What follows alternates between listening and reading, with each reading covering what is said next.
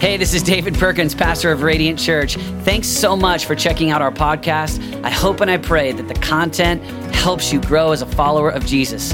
We'd love to see you at one of our services on Sundays or maybe at our Bold conference this summer. Remember this those who look to Him are radiant.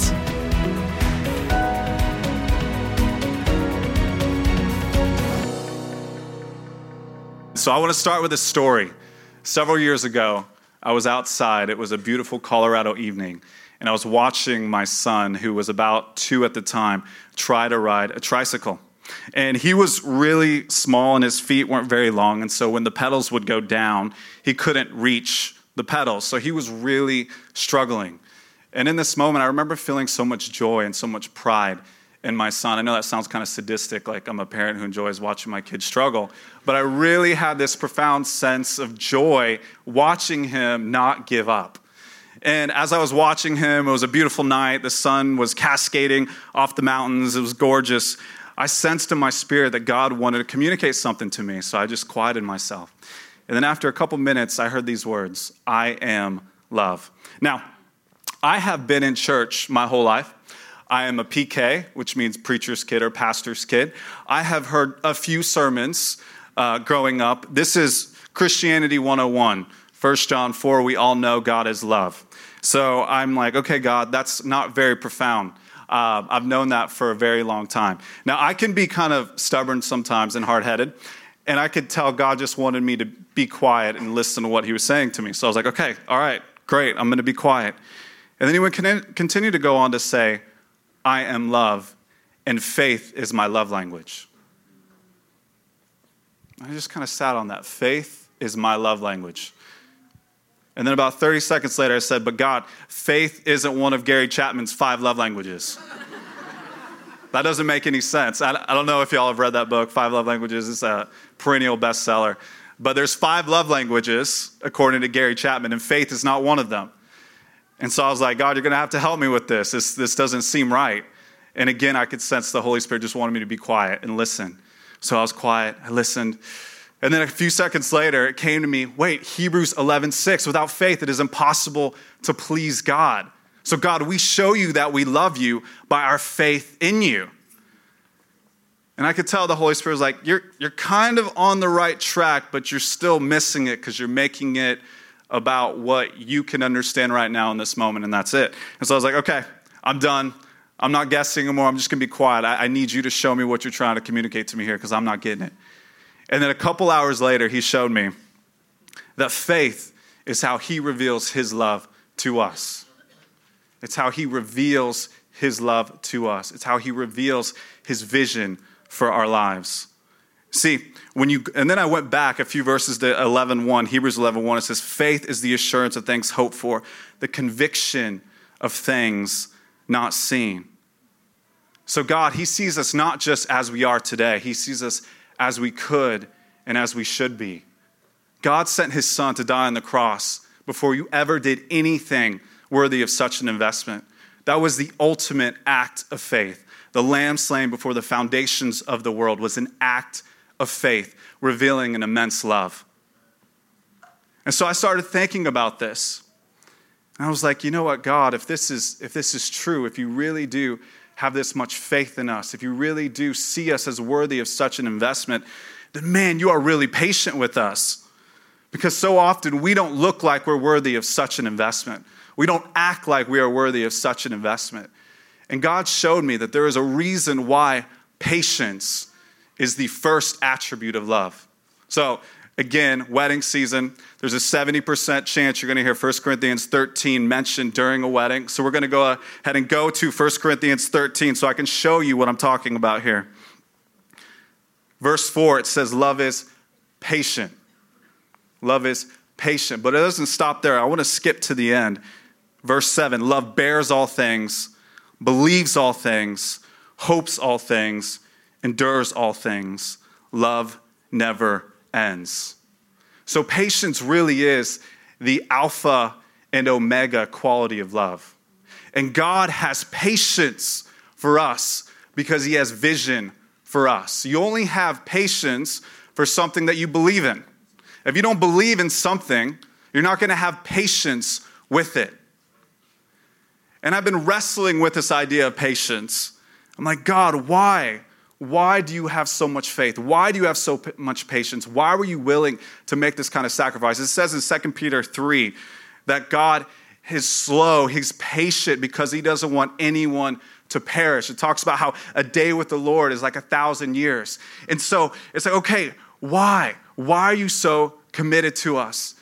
And it's because he sees something in us that we have yet to see in ourselves, and he's committed to bringing that out. And I love, I love the story of uh, in John chapter 8 of the woman caught in adultery. And you guys are all probably very familiar with it, but I'm going to act it out for you today, okay? Is that cool? I'm going to act it out. So here's the story Jesus is sitting in the sand. He's gathered the people around him.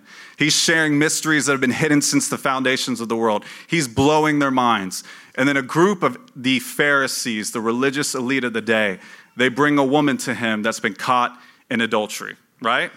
And they're like, hey, what are we supposed to do? Moses says we stone her. What do you say that we're supposed to do?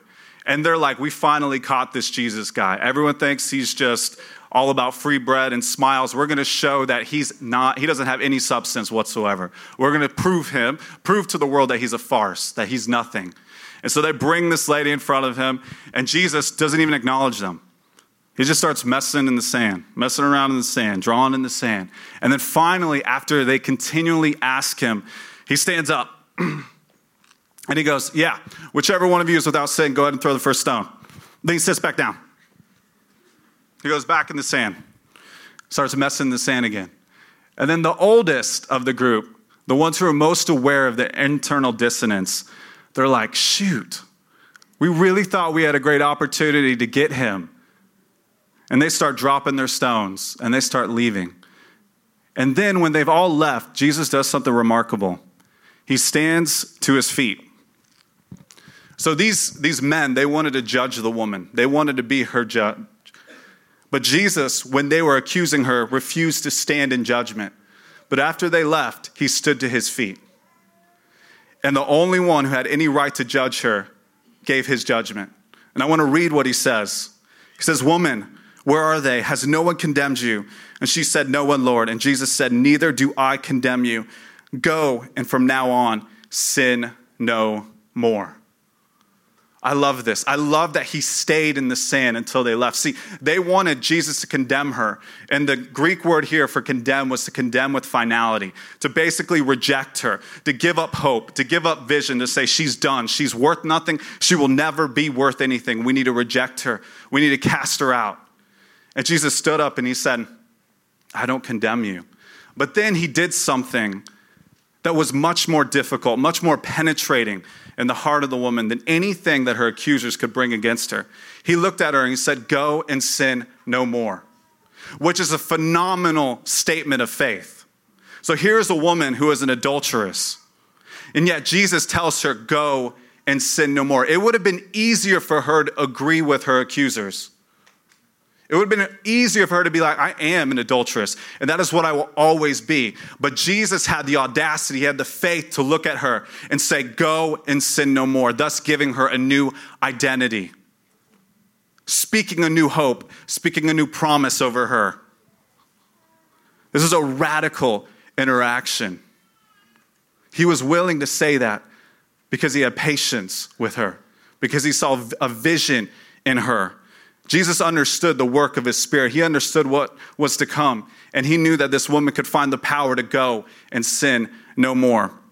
Now, we live in a world that demands tolerance. Our world demands tolerance. And I personally believe that the world demands tolerance because we've refused to show it patience. See, a tolerant Jesus, let me show you the difference between a tolerant and a patient Jesus. A tolerant Jesus would have got in the sand with the woman if it was the easy thing to do, if it was the politically correct thing to do, if it was the convenient thing to do. But a patient Jesus got in the sand with her, spoke new identity over her, was there with her, and said, Come with me. I want to show you a new way of being. See, it would have been more cruel for Jesus to rescue her from her accusers and send her away without the, without the empowerment to change. The woman was looking for something in the arms of adultery that she could not find. She was looking for meaning, belonging, a sense of worth. And so if Jesus would have just been like, yeah, hey, you're good, I saved you from them, just go do you, then that would have been a denial that she was capable of anything more. But because he is patient, because his grace works in our lives through patience, he could see a future that was greater than her present. And this is what the faith of God does in our lives. This is how his love manifests to us. I love how the Psalms repeatedly talk about this idea of God's steadfast love, his steadfast love, his patient love. You see, the reason why we're scared of this kind of patience is because it requires vision. And whenever there's vision, there's tension. Whenever there's hope, there's tension. Because vision or hope, they create a disconnect between what is now and what will be. And so many people, they flee from the tension. The tension hasn't been navigated well in the past. Other people haven't explained the tension to them, so they run from it. They deny that there is something more. They deny that God has a vision for their life. They deny that God's empowerment, His grace, His Spirit can really transform our lives. And they turn the gospel into a mechanism to make ourselves a slightly better version of what we already are. But God's not in the business of making us slightly better versions. His love is in the business of radical transformation for the sake of purpose that is beyond anything that we can conceptualize here and now. And so, what does he have to do? He has to work with us patiently, persistently, in love, never compromising, keeping that vision in front of us. And he uses changes in environments to arrest our attention to the vision that he has for us, the potential that he has for us. When we start to apathy, when we start to become complacent, he shows, no, there's so much more that I have for you. Lean into my work, lean into the tension. My love is sufficient for you. But the problem is, there's a nasty thing, a nasty thing that separates us from experiencing the radical grace of God that can transform our lives. And that nasty thing is pride. See, people say that nothing can separate you from the grace of God, but that's not true. Nothing can separate you from His love. Pride separates us from His grace. 1 Peter 5 and James 4 both make it clear that God gives grace to the humble, but He opposes the proud. How does He oppose them? He withholds His grace. And see, God, He's calling us into the waters, into the deepers, into the deeper currents of our being. But we will not go there if we continue to refuse to see ourselves the way He sees us in His Word, what He has spoken over us in His Word. See, the hardest thing for us to lay down at the foot of the cross is our opinion of ourselves. It's so hard for us to be like, you know what, God? Okay, I'm going to see myself the way you see me. That is so hard to do. The hardest thing for the woman caught in adultery to do was to view herself in that moment as someone who was capable of going and sinning no more. But God has promised to get into the struggle with us, to lend His patience, to infuse our lives with His faith and His grace. See, I think the challenge is when I, when I talk about love, and maybe even when I first brought up, you guys are like, oh, great, a sermon about love. We have made love God instead of allowing God to reshape our understanding of love. So, when we deify love, we're creating something like Aphrodite, the Greek goddess of love, as opposed to allowing ourselves to encounter Yahweh, the self sufficient one, the one who has no end and no beginning. That is the mystery of our God. And so when we wrestle with this idea of love and showing love to our world and receiving love from God, we put that in the box of, well, no, this is what conventional love looks like. This is what cultural love looks like. But God is saying, no, my love loves unto purity. My love loves unto wholeness. It is not love if it does not lead you to the restoration of everything that was lost, everything that was stolen from you. It is not love unless it makes you whole. See, He's not in the business of just appeasing the pain, He's in the business of giving the pain purpose and meaning. We are in a broken world. There's no doubt about that. And so there is a lot of pain, there's a lot of hurt, there's a lot of struggle. And God, in His redemptive power works patiently in our world, in our circumstances, in our environment to reveal to us the wonders of His love, the beauty of His faith, the mystery of His plan for our lives. And His patience, it always brings us into a process. Everyone say process. His patience always brings us into a process. I love how James puts this. He talks about patience having its perfect work so we could be complete, lacking nothing. And this idea of perfection, in the Greek, it's teleos, and we really don't have an English word that does it justice. But what it means, it means a perfection, perfection that cannot be confined to words. And it's a perfection that only comes through a process. It's not something we can just quickly check off a few boxes. It's perfection that comes with time, with struggle, with a process.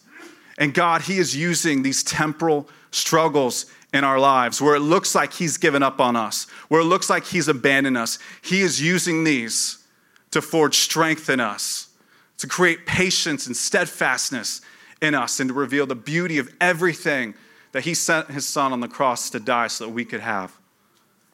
Four years ago, I went through a very traumatic experience. And it was one of those moments where I was like, seriously, God, where are you? Where are you in this? How is this good? How is this your faithfulness? What is going on?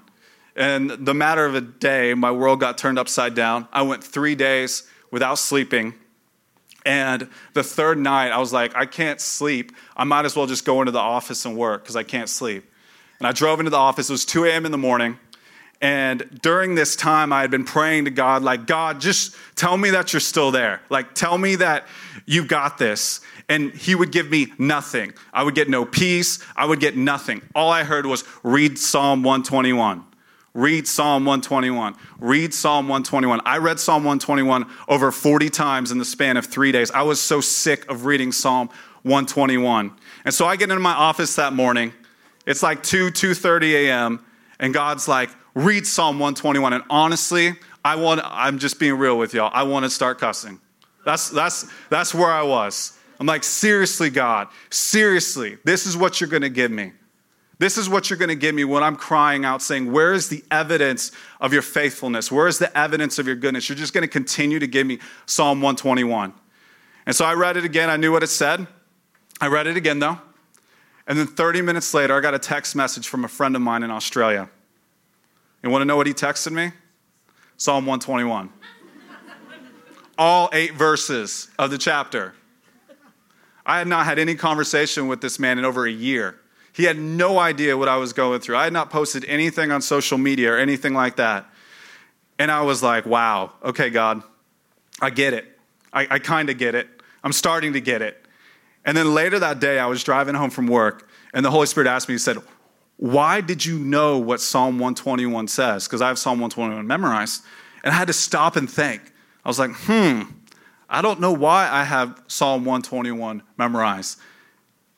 And then he reminded me that when I was in third grade, I was in a speech competition. Nine years old, speech competition. And what I memorized for the speech competition was Psalm 121. And God's Spirit showed me that when I was a nine year old kid, third grader, I had, no, I had no idea what I was going to be going through later in life. God put things in my heart and in my life that I would need when I was 27. Things in my heart that would reshape my life when I was 27. Now, the next 18 months, two years after that incident, it was still a process. It was still very difficult for me. But I could see God's faithfulness in the midst of the process. And I want y'all to think about the word faithful. Faithful, full of faith. Wonderful, full of wonder. Joyful, full of joy. So when God says that He is faithful to you, He is saying He is full of faith in you. He's saying He has vision for your life. He's saying that the one who began the good work will bring it to completion. He is saying he will never leave you or forsake you. He will not abandon you. And you might think to yourself, well, Addison, why? Like, why would God have this much faith in me? Well, the reality is, He has that much faith in you. Number one, He created you in His image. And number two, He has a lot of confidence in the work of His Spirit.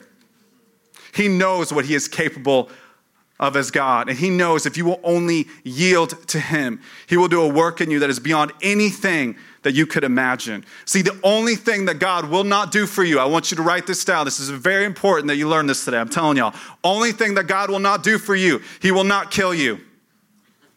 You have to die to self. If He killed you, you'd be a robot, not a son or a daughter. He is in the business of radical, personal, familial transformation. So you have to take that step. He is not going to force you to believe these things. He's not going to force you to believe that He has a vision for your life, that He is faithful to you, that He is good to you. That is something that you have to step into. And so now, four years removed from that situation, I see the evidence of his goodness. Now I am so thankful for what I went through. I would not be the person that I am today if I would not have gone through that four years ago. And I realized something through this process. I realized that you really can't know the depths, the wonder, the beauty, the mystery of God's faithfulness until you had reason to doubt it. You really can't. You can't understand just how good He is, how committed He is to you how in love He is with you. So you've had reason to say, God, where are you? God, why have you forsaken me? God, what have I done to be rejected by you? And even when we are faithless, He is faithful. He is full of faith because He sees us as we are and as we will be. And He loves us everywhere in between. When it says in Ephesians 2 that we are seated with Christ in heavenly places, that is a statement of faith. And what it does is it merges the worlds of what will be and what is today. And it prepares us to start living in that reality, to start living in that promise. And when we see ourselves as that by the Spirit of God, we start to live like that. We start to act like that. We start to be patient with the world around us that needs to see God's patience and His faith animated in our lives. I'm telling y'all, when you get a vision for the people in your world, the people you go to school with, your family members, your friends, coworkers, whatever, you start to treat them differently.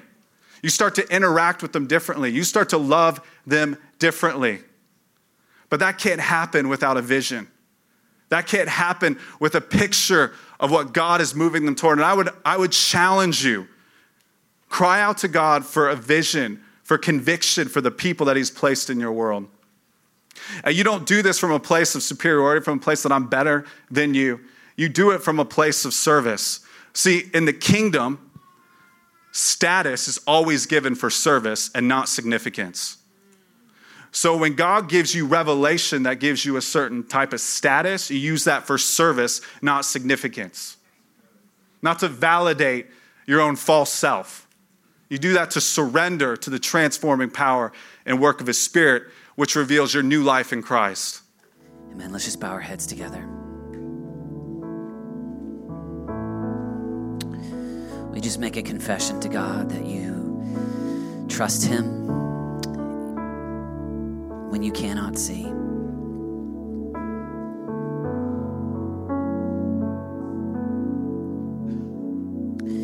You even take a minute? Will you thank Him for loving you in ways you can't understand?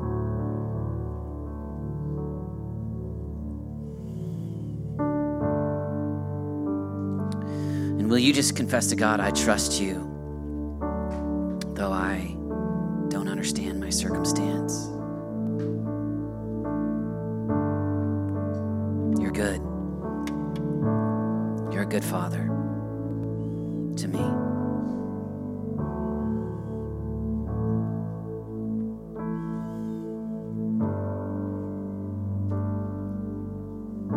Father, we today, as your people,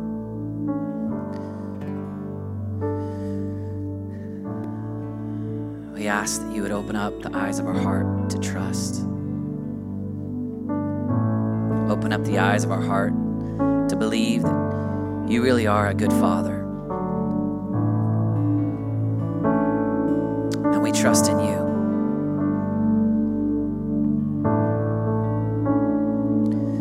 We love you today we need you. We just confess our great need for you, God. Like our own human abilities and ambition and capacity fall so short, but yours is your love, your faithfulness, your goodness astounds us.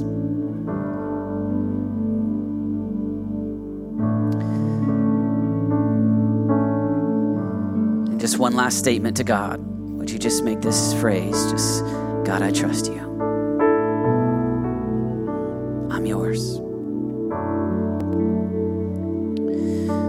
Maybe today you're here and you want to begin a journey with Jesus. And you've had a false view of God.